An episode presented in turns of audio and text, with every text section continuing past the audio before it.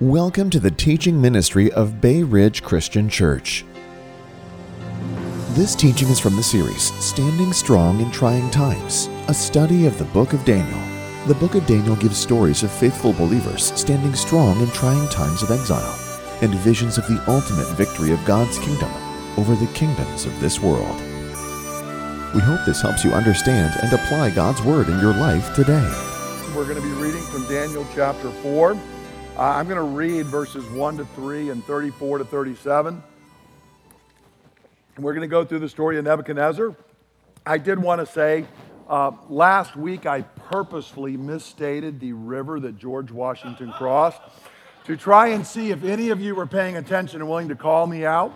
Uh, some people were paying attention and did gleefully call me out on that. Uh, and that's my story, and I'm sticking to it. I didn't make a mistake, it was a willful test. Um, so, but we're going to look today at uh, chapter 4. We'll be reading verses 1 to 3 and 34 to 37. So I encourage you now, hear the word of the sovereign God. King Nebuchadnezzar, to the peoples, nations, and men of every language who live in all the world, may you prosper greatly. It is my pleasure to tell you about the miraculous signs and wonders that the Most High God has performed for me. How great are his signs, how mighty his wonders. His kingdom is an eternal kingdom, and his dominion endures from generation to generation. And then at the end of chapter 4, this is at the end of his letter. At the end of that time, I, Nebuchadnezzar, raised my eyes toward heaven, and my sanity was restored. Then I praised the Most High. I honored and glorified him who lives forever. His dominion is an eternal dominion, his kingdom endures from generation to generation. All the peoples of the earth are regarded as nothing. He does as he pleases with the powers of heaven and the peoples of earth. No one can hold back his hand or say to him, What have you done? At the same time that my sanity was restored, my honor and splendor will return to me for the glory of my kingdom. My advisors and nobles sought me out, and I was restored to my throne and became even greater than before. Now I, Nebuchadnezzar, praise and exalt and glorify the King of heaven, because everything he does is right, and all his ways are just. And those who walk in pride, he is able to humble.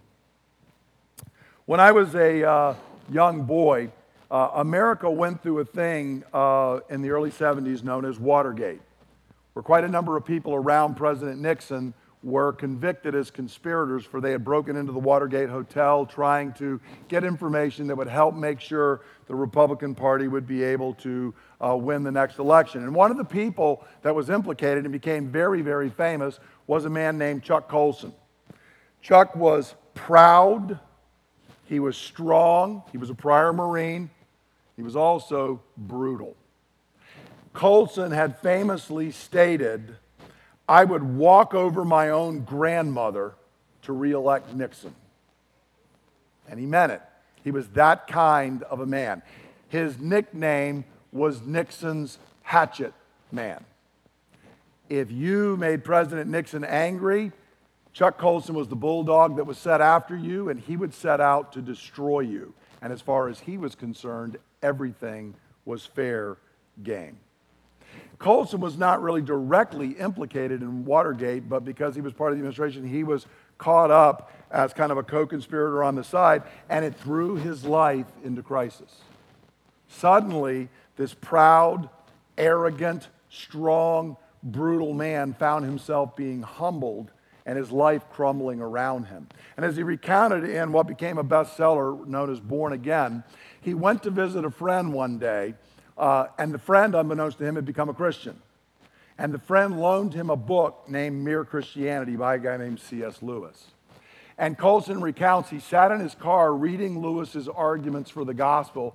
And he said, as a lawyer, I began to break out in a sweat, thinking if I had to face this guy in court, his logic was so precise, he would slice me up.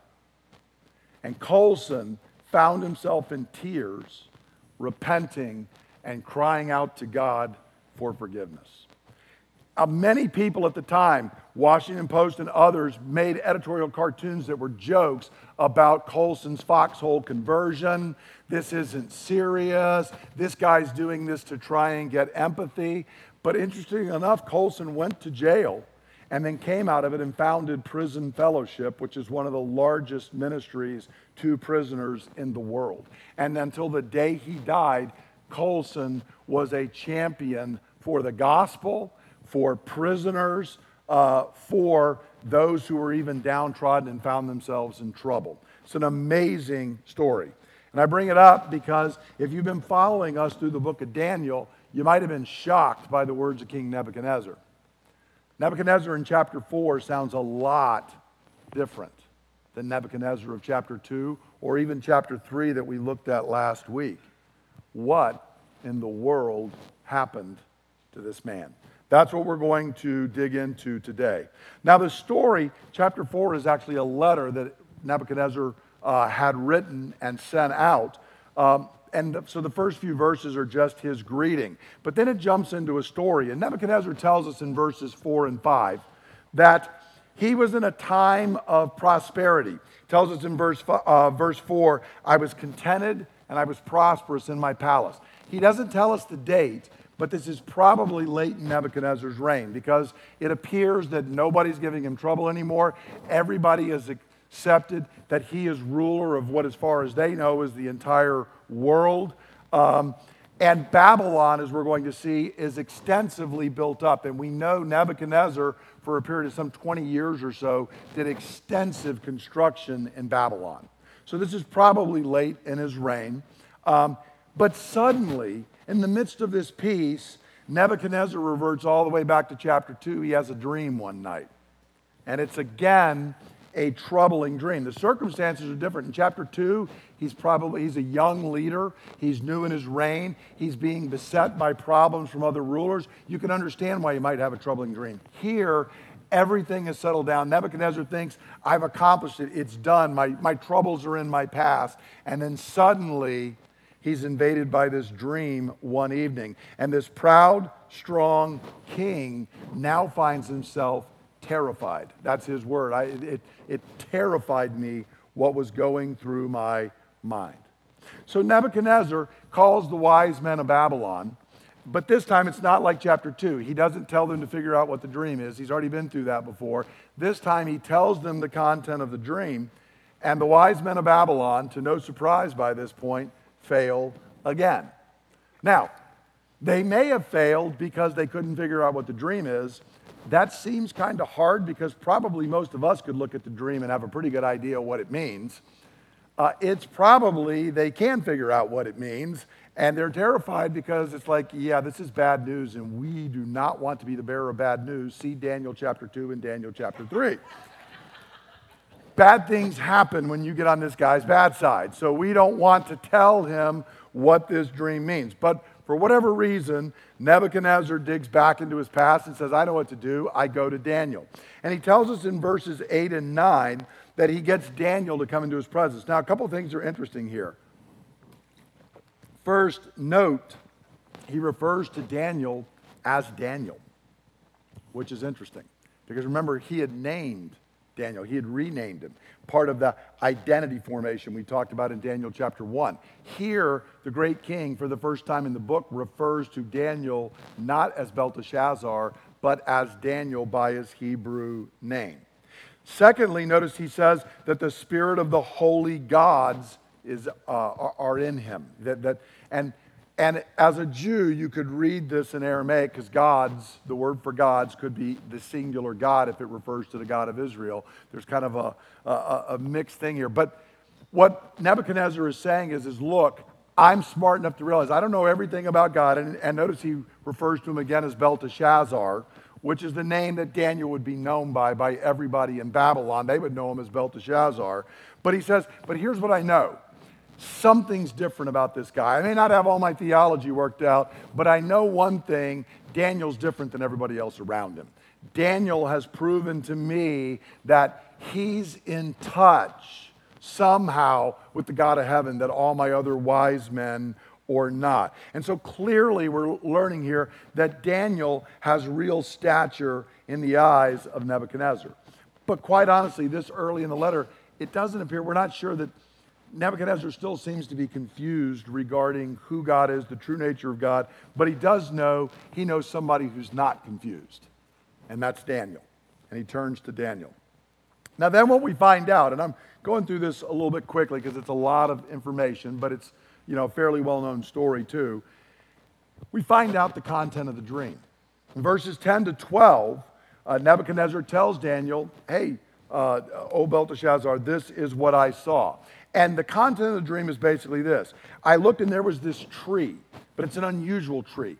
It's enormous, this tree is. In fact, it reaches up to the sky. Its height reaches to the sky. Now, in teaching us how to read the scripture, let's remember can you think of anything else ever in a place like Babel where something was trying to reach up to the sky?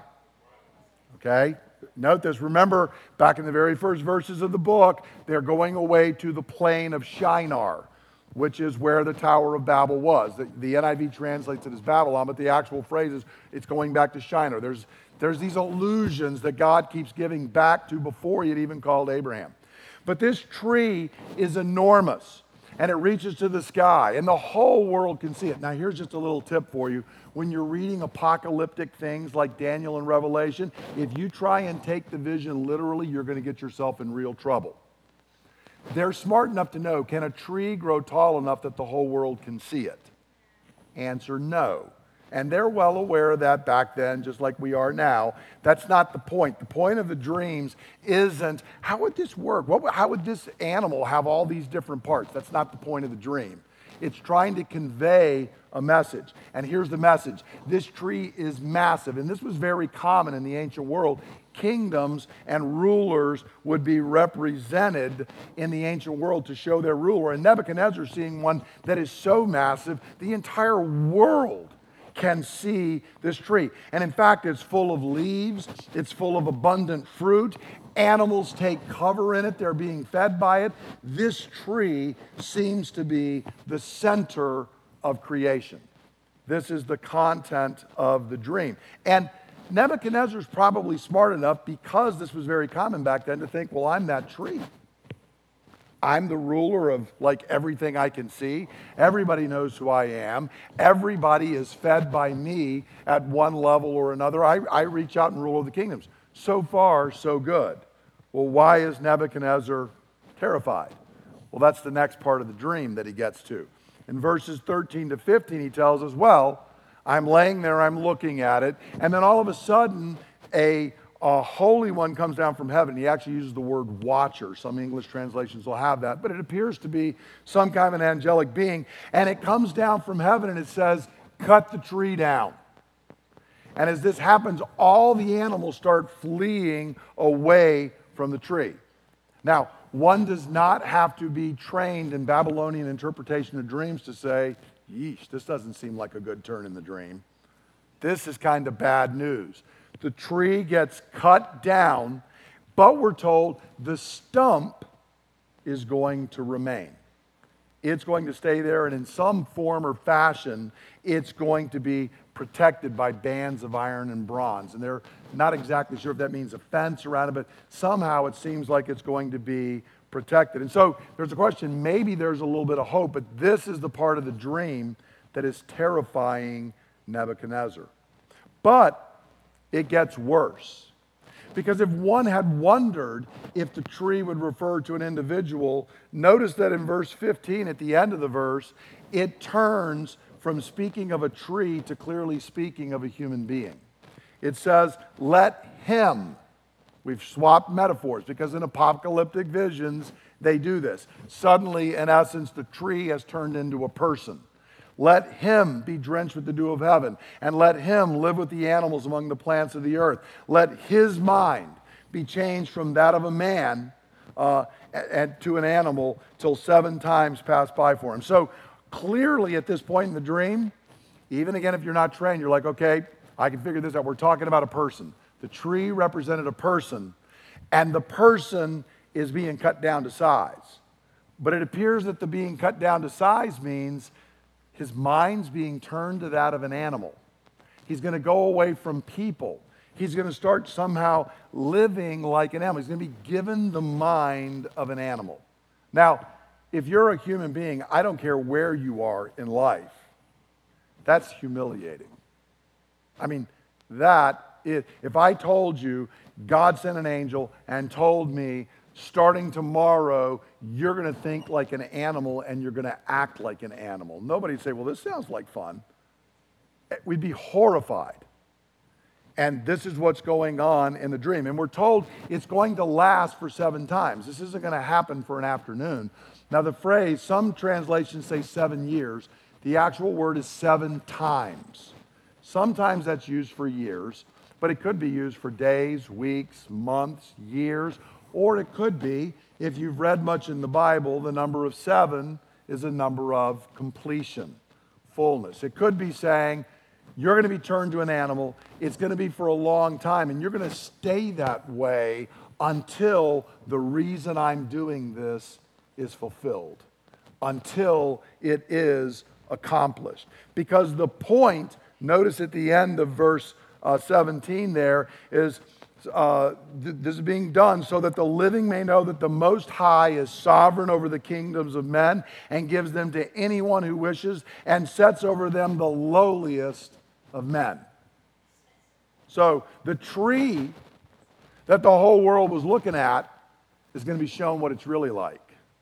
You're going to be reduced to being an animal in the field, and you're going to discover whatever you had is not because you're glorious but because I, the Lord, am glorious.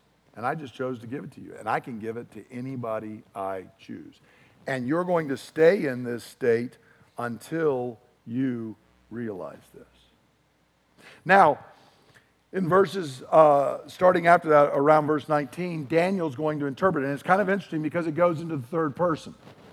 Because pretty soon the dream's going to become fulfilled, and Nebuchadnezzar couldn't be dictating or writing what's happening. So so we've kind of gone from Nebuchadnezzar's perspective to now suddenly it's a third person perspective. And what we're told is Daniel is perplexed and his thoughts terrify him, which is back the same thing that happened to Nebuchadnezzar's thoughts. Now, he's not perplexed because he doesn't know what's going on. The word can really be kind of like he's fearful, he, he's kind of anxious about it. And the reason is because Daniel knows what the dream is. He's going to interpret in just a second.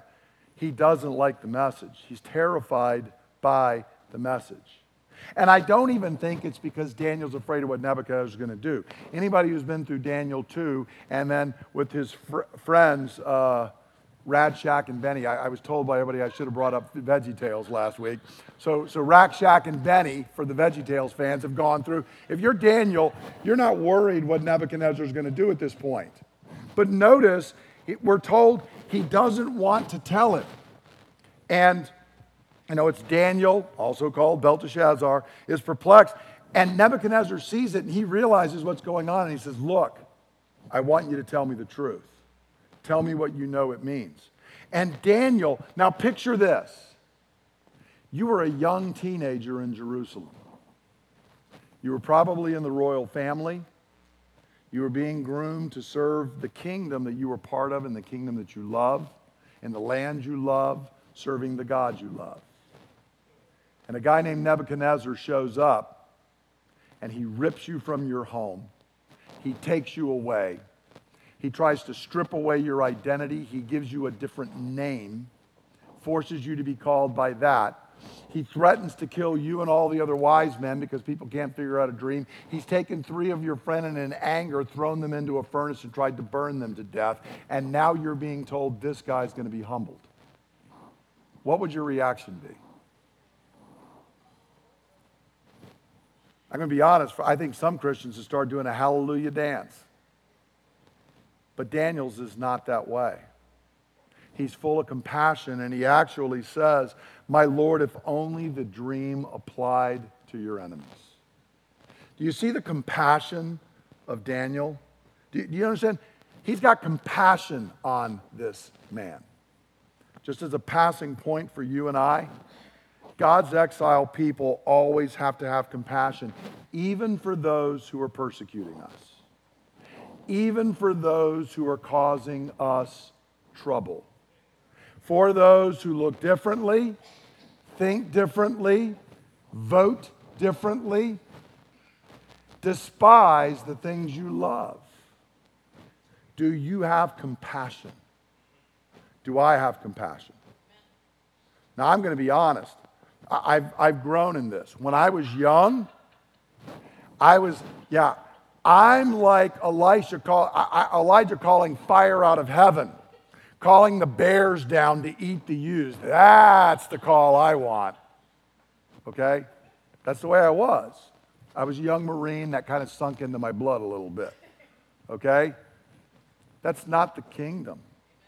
It's really, really not the kingdom. You remember James and John, they were like, hey, we read that in the Old Testament. We like that. Lord, should we call fire out of heaven? Because the people had rejected Jesus, who, by the way, is more important than you and me. Okay? More important than even the church, more important than America. Jesus was rejected. And the response of James and John is, Lord, should we call fire down of heaven? As if they could do that on their own. We watch them bumble and stumble around, but they're pretty confident they can do that. And what was Jesus' response? What, what are you talking about? What, what spirit are you from? Do you think I came here to do that? I came to have mercy on these people. They are lost. Is that our response? Is that our response? Because, friends, I can tell you this your sins deserve to be thrown into the fire. So do mine. Your sins deserve to have you treated like an animal. And so do mine.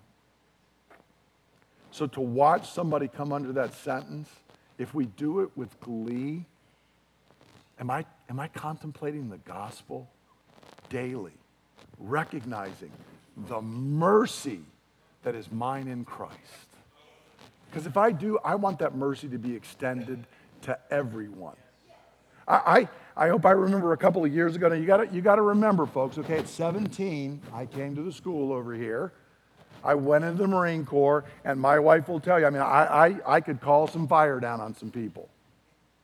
I remember the day I found out Osama bin Laden had been captured and killed.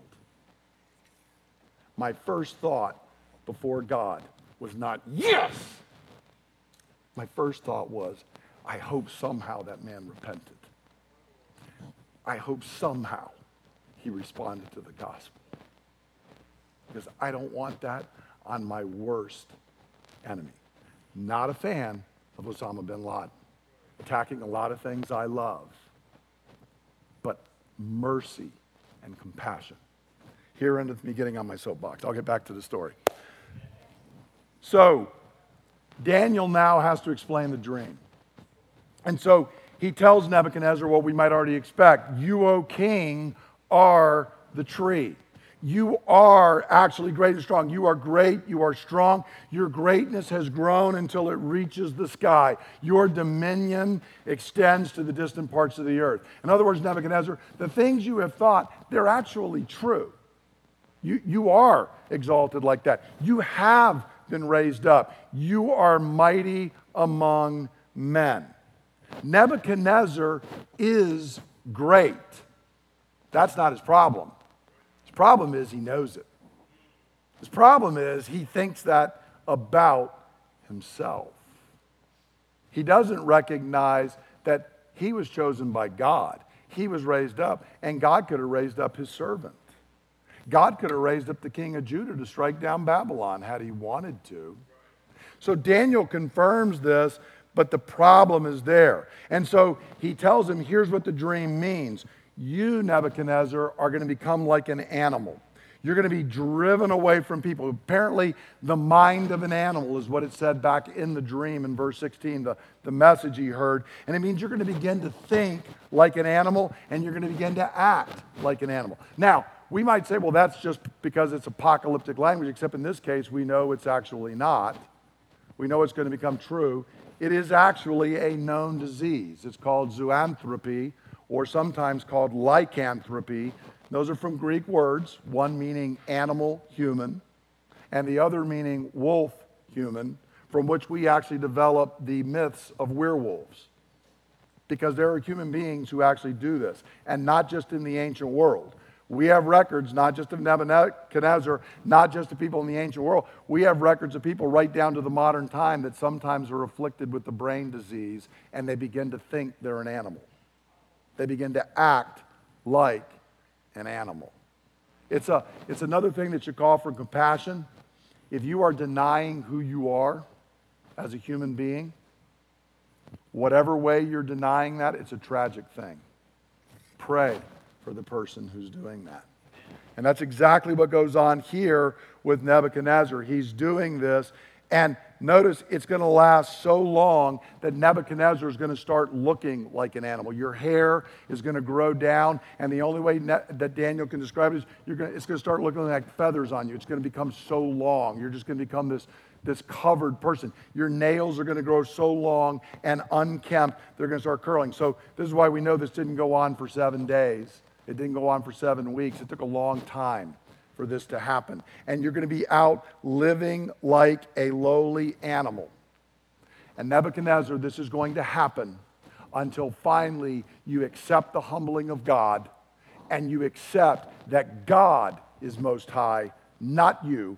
And God could pick and choose anyone he wanted and raise them up to be king. You were blessed by being chosen for him.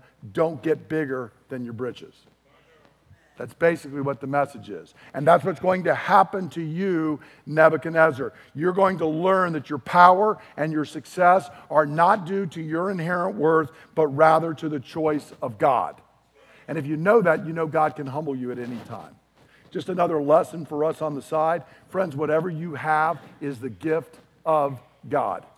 If you've ever traveled around the world, you could realize you could be born in abject poverty in a country full of illiteracy, and I don't care how hard you work and all these other things you possibly would do, your life would be wildly different than what it is. You and I could have been born in a village with no access to the gospel of Christ. It is the gift of God. Everything we have. So Nebuchadnezzar is going to have to learn this. And Notice what Daniel does that's very interesting. This is not part of the dream. Daniel, Daniel calls for Nebuchadnezzar to repent so he can avert the disaster. There's nothing in the dream that if you repent, this isn't going to happen. Just like with Jonah, by the way, there was nothing that if Nineveh repented, it would avert the disaster. That's always implicit in God's call for repentance. So notice what Daniel says is I got compassion on you, Nebuchadnezzar. I'm not just going to proclaim the word, I'm going to tell you what you need to do. Again, as believers, we don't just proclaim the gospel and utter the warnings of God's law. We do it with compassion and we tell people there is an opening. When you hear the law of God, there is the gospel of God. Turn to Him. And that's what Daniel does. Like a prophet, he shows Nebuchadnezzar the way out of danger. Friends, Christians, in our proclamation of the gospel, have to have clear compassion and love for those who do not yet believe. And it should be easy because there was a time that I was a mocker. And for many of you in here, there was as well. So we're called to do that. And notice what he says. He says, Nebuchadnezzar, you're being judged because you're arrogant. Humble yourself. How do you do that? I want you to repent. The actual phrase, uh, the NIV has renounce, it's literally to break them off, like you would break a yoke off of someone. Break off your sins. What he means is repent. And you're going to do this by doing the opposite. You have despised the lowly. Now you're going to humble yourself and you're going to help out the lowly. You're going to find the poor. You're going to find the oppressed in your kingdom and you're going to give yourself to serving them. And if you do that, it'll show God you've learned the lesson and he won't have to do this to you, Nebuchadnezzar. Please hear. Now, friends, this is not salvation by works. First off, he's not proclaiming how to become a Christian. He's telling them how to avert this disaster. But secondly, this is actually part of preaching the gospel the same way. The Apostle Paul in Acts chapter 26 puts it this way For those in Damascus, first to those in Damascus, then to those in Jerusalem, and in all Judea, and to the Gentiles also, I preach that they should repent and turn to God and prove their repentance by their deeds. If you find out I've kidnapped somebody and I've got them locked up in my basement, and you're like, Brett, repent of your sins. And I say, I've repented. Did you let them out of the basement? No, they're still there. What does that tell you? I haven't repented. It's very easy. You'll know when I've repented when I let the person free. Okay? And so he's saying, same thing that Paul says. He's saying, Nebuchadnezzar, you've been arrogant. The way I know you've repented, you've really seen your arrogance, is when you humble yourself and you start helping other people. So the decree has been announced, but there's time for Nebuchadnezzar to avert the disaster. Will he? Now, again, we know the story, but you got if you're watching it for the first time, that's the question. Will he listen? Because you remember in Nineveh, what did they do? I mean, Nineveh took Jonah so seriously, you remember? They not only got in sackcloth and ashes, they put their cows in sackcloth and ashes, which is pretty hysterical. Okay? They were even like, look, we're to repent. We're to make our cows repent. We don't know who did what, but we're just to cover all our bases. Okay? Will Nebuchadnezzar do the same? Will he respond? Well, sadly, no. The word did not humble him, so God will bend his back. We read that 12 months later, this is in verses 29 and 30, 12 months later, now we're not told was God patient and Nebuchadnezzar continued, as it were, using international sign language towards God and telling him, Go your own way, I don't care what you think? Did he do that for 12 months and God was just patient? Did Nebuchadnezzar pretend to respond for a period of time? We don't know. We just know that 12 months later, Nebuchadnezzar is walking on the roof of his royal palace in Babylon, and he says, Is this not Babylon the Great, that the great Babylon that I have built as the royal residence by my mighty power and by the glory of my majesty? Now he's looking at Babylon, and pride wells up. And you got to understand, Babylon was a wonder of the world. In fact, it was so great, and this was all done by Nebuchadnezzar. Nobody talked about Babylon before Nebuchadnezzar was king, and he had started all these building projects. The wall was so massive that ran around the entire city that chariots could ride on the wall, and in fact, it was wide enough for a chariot to turn around and start going the other way. Nobody had seen a wall like this. And we know this not from biblical records, from all kinds of other records. It, the the um, hanging gardens. Nebuchadnezzar had brought a wife in from the Persian Empire. She was used to all kinds of vegetation that was not there in Babylon. So he said, Well, you know, I can make it happen. And he did. And he created these hanging gardens on the walls that were considered one of the seven wonders of the ancient world. Everybody wrote about them. The city was so great, a hundred years after it had fallen, the Greek historian Herodotus went there and said, I was in awe just looking at what was left of its glory. Again, it's right. Babylon is glorious. The problem is, notice how Nebuchadnezzar says it I have built by my mighty power for the glory of my majesty. If you want to see a sentence that sums up pride, that is a really good definition right there. That's a really good definition. So he utters this in pride, and immediately we read in verse 31 the words were still on his lips. You got to picture it. If this is a movie, he's speaking, he's saying, Look what I have. And he starts sounding like an animal as he goes through the sentence. And but by the time he's done, he's down on all fours rooting around. That is a terrible sentence. And he's driven off, we're told, from human beings. He thinks, he acts, he looks like an animal. The proud king is reduced to a lowly beast. He becomes the incarnation of Proverbs 16 18. Pride goes before destruction, and a haughty spirit before a fall. One commentator said it this way A man who thinks he is like a god must become a beast to learn that he truly is only a human being. That's exactly what's gone on with Nebuchadnezzar. Now, the amazing thing is, at the end of this seven times, we don't know how long it lasted. Again, might be seven years, uh, but for a significant period of time. And interestingly enough, in case you're wondering, the records for Nebuchadnezzar are pretty extensive in the early part of his reign, and then we come to a part of his reign where there's very little written about him. We don't know why, but there's very little written about him in the secular records uh, of Babylon. But suddenly, Nebuchadnezzar says, notice in verse 34, and then in verse 36, at the end of the time, I, Nebuchadnezzar, raised my eyes toward heaven. He can't pray directly because he's like an animal. But he can do this he raises his eyes to heaven. And he's apparently recognizing you're supreme. I am not. I accept it. I am broken. And at that moment, he says, My sanity was restored. Then I praised the Most High. And that's the words we read where he says, God's everything and all the peoples of the earth are as nothing. This is what Nebuchadnezzar has done. He has been finally, when he gets to the place of humility, he is ultimately exalted. Because notice he says, At the same time that my sanity is restored, my honor and the splendor uh, were returned to me for the glory of my kingdom. My advisors and nobles sought me out. They brought me back. I was raised back to my place. If you want to see, again, an incarnation of where Jesus says, Everyone who exalts himself will be humbled, and everyone who humbles himself will be exalted.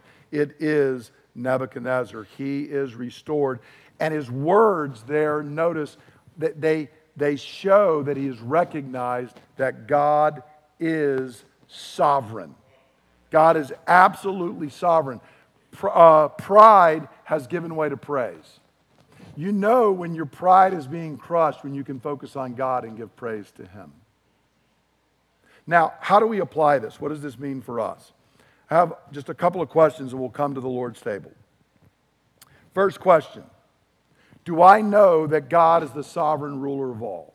And in doing this, I'm going to be putting up the words that Nebuchadnezzar wrote in response to all of this.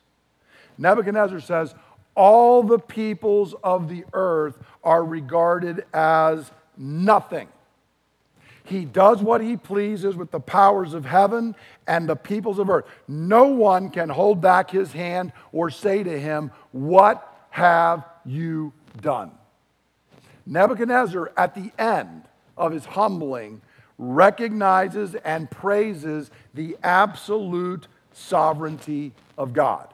And he's clear God is sovereign over heaven and he's sovereign over earth. He is sovereign with nations, he is sovereign over individuals, and his purposes will be done in human history.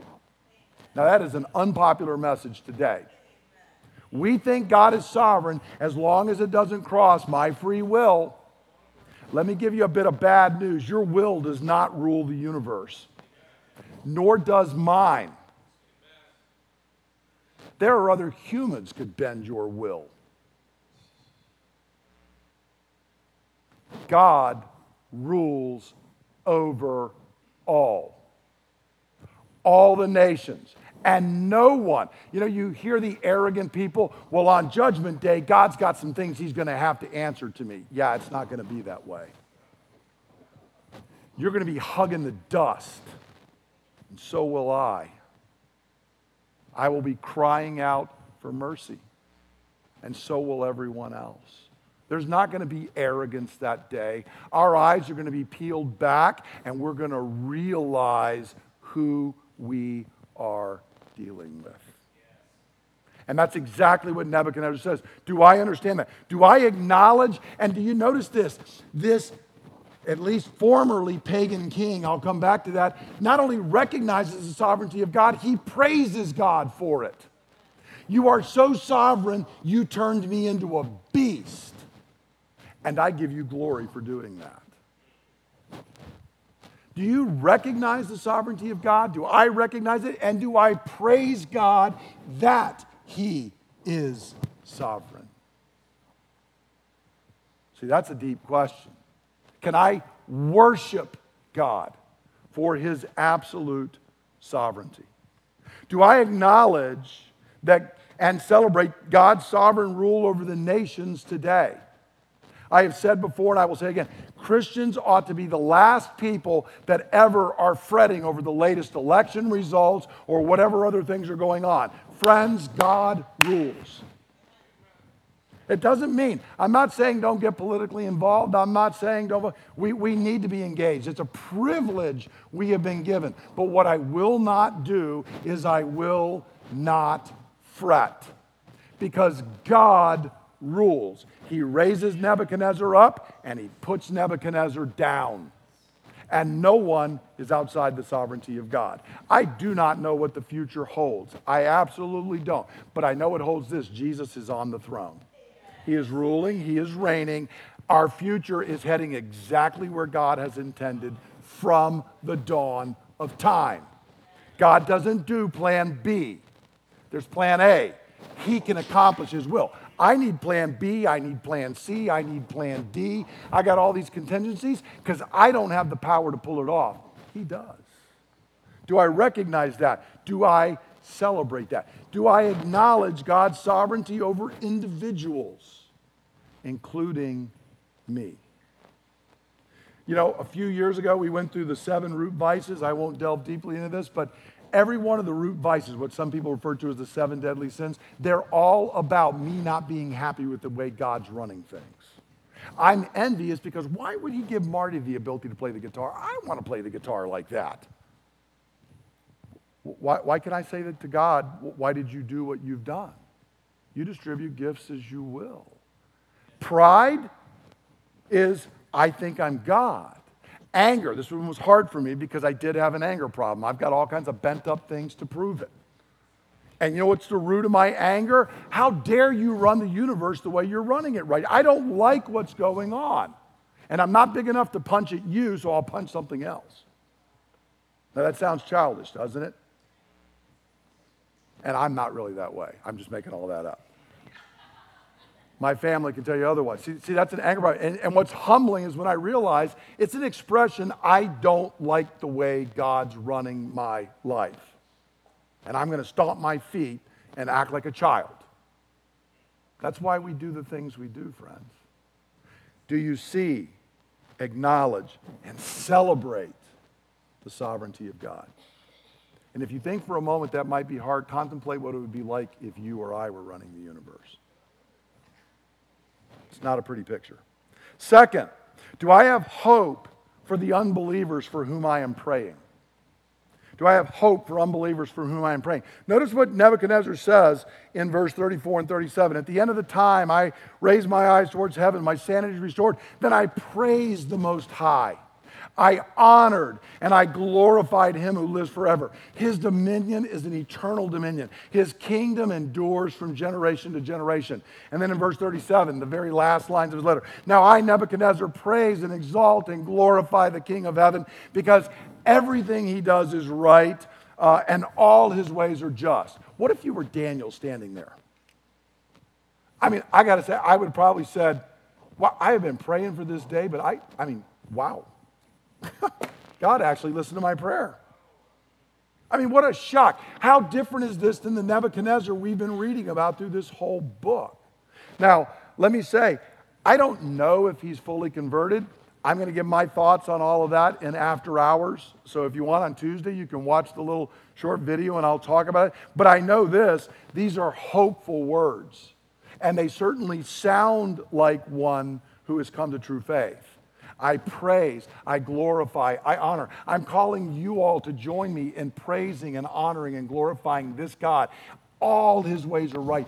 Everything he does is just. This had to be encouraging to Daniel. And I want to encourage it's a message for you and I. Think for a moment.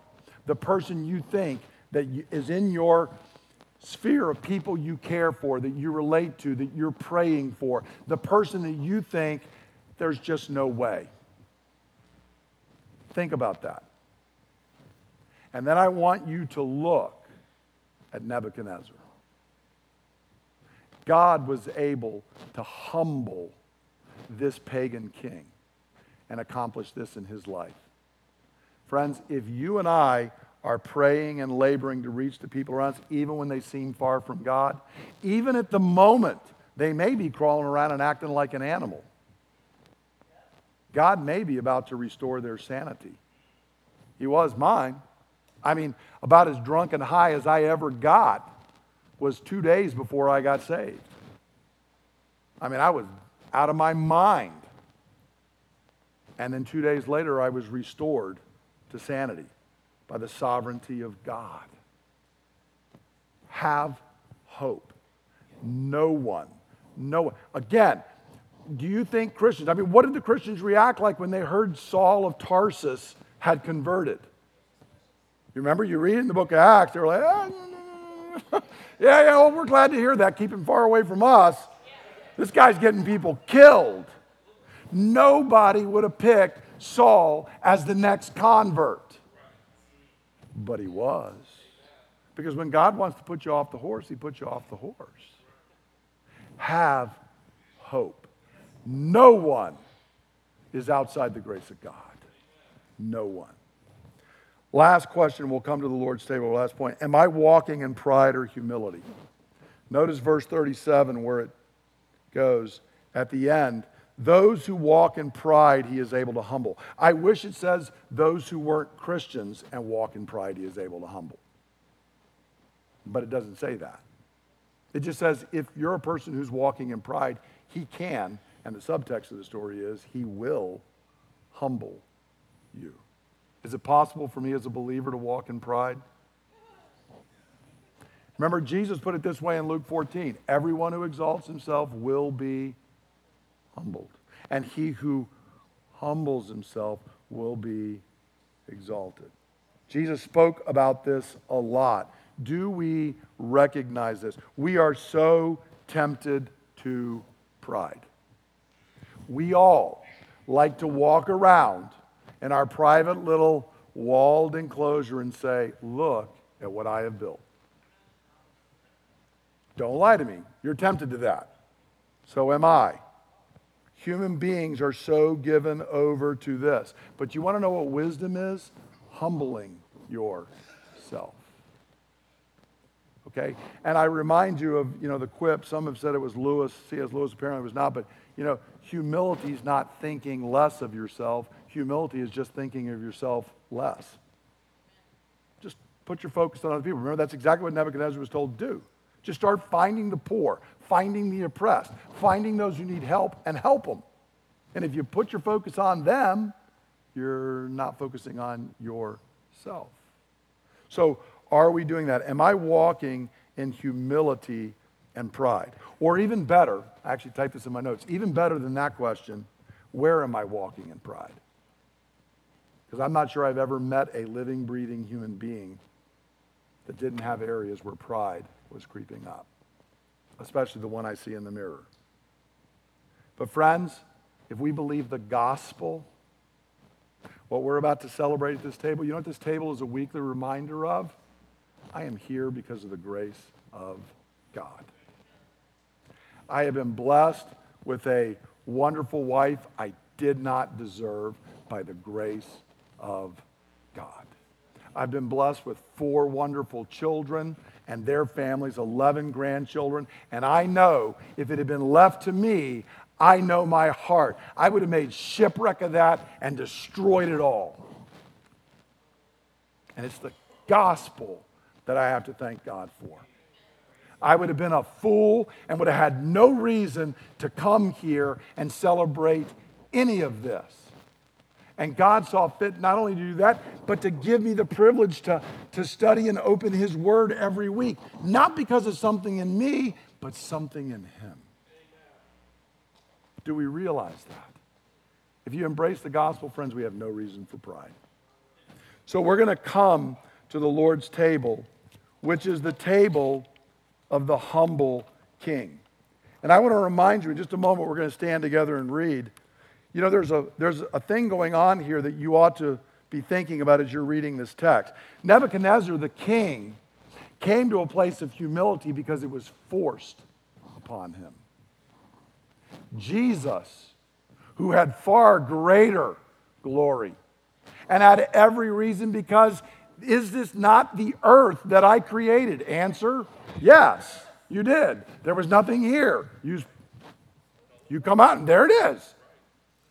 But he humbled himself. And because he did so, you and I are saved. That's the gospel.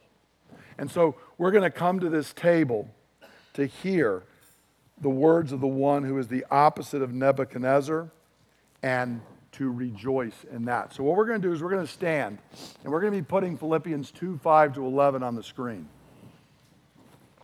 And we're going to read this together. This is Paul's admonition to us. And I remind you, he's doing this because in the church, people were not getting along. And Paul says at the root of it all, it's pride. That's why we don't get along. And so he's calling them to humility, and he does it with these words in this example. So, brothers and sisters, we're going to confess the faith through these words. Your attitude should be the same as that of Christ Jesus, who, being in very nature God, did not consider equality with God something to be grasped, but made himself nothing, taking the very nature of a servant, being made in human likeness. And being found in appearance as a man, he humbled himself and became obedient to death, even death on a cross. Therefore, God exalted him to the highest place and gave him the name that is above every name, that at the name of Jesus, every knee should bow in heaven and on earth and under the earth, and every tongue confess that Jesus Christ is Lord to the glory of God the Father. Brothers and sisters, if you believe that, you are welcome to the table. Let's go ahead and be seated.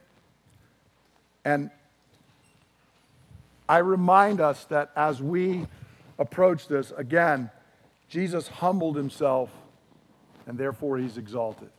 And because he humbled himself, and notice he didn't just humble himself, he humbled himself to become a man. I mean, we think it's bad to be a human and become like an animal. It's a far greater fall to be the Son of God and take to yourself our flesh. But he did that, and then we find out even as a human, he went lower still. And he obeyed and he does. And then even he receives the scourges and he takes a cross. And at every moment, he humbled himself even further. And he did that for you and for me and for our salvation. So we're going to come to this table. If you are a believer, you are welcome to join with us. If you don't believe this, if all this seems crazy, then we encourage you, let it pass. Because this table is a profession that we believe the gospel. For what I received from the Lord, I pass on to you that on the night he was betrayed, Jesus took the bread, and when he had given thanks, he broke it. He said, This is my body, which is broken for you. Do this in remembrance of me. And in the same way, after supper, he took the cup. He said, This cup is the new covenant in my blood, which is poured out so that your sins may be forgiven. Drink from this, all of you, in remembrance of me. For as often as you eat this bread and you drink this cup, you proclaim the Lord's death until he comes. Friends, go ahead and take the, the little cup and open up to get the bread.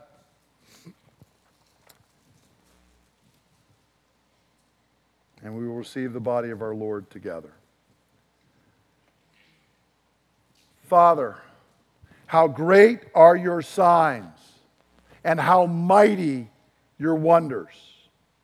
Your powerful word provides rain and snow to water the earth so that it yields seed for the sower and bread for us to eat. In our pride, we proclaim we are self made men and women. But today, we confess this is utter folly and sin. For you give us life and breath and food and everything else, so that all we have is yours. Lord, we take this bread humbly confessing our need for you to sustain us physically, and receiving the provision of our Lord Jesus Christ to feed us spiritually. Brothers and sisters, take and eat. Lord Jesus, like Nebuchadnezzar, we are often filled with pride at our accomplishments and will only recognize our impotence when you have humbled us. But you, Lord Jesus, who are in very nature God, willingly humbled yourself, and you did this for us and for our salvation. Your blood was poured out, not for your sin, but for ours. Not to secure your place with the Father, but to open the way for us. So now we humbly lift up this cup, confessing our sin and our pride, acknowledging our only hope is through your atoning blood, and freshly receiving the gift of your grace. Friends, take and drink. Let's stand together. I'm going to call out on the Holy Spirit to come and work in us.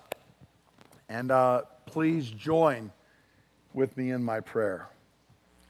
Holy Spirit, we acknowledge you as the Lord and giver of life. As Scripture says, if you were withdrawn from us, all humanity would perish together and we would return to the dust. As the people of God, we openly acknowledge our need for you. We call out, rise up within us, banish pride, stir up gratitude, give us eyes to see to embrace and to rejoice in the sovereign power of our great God.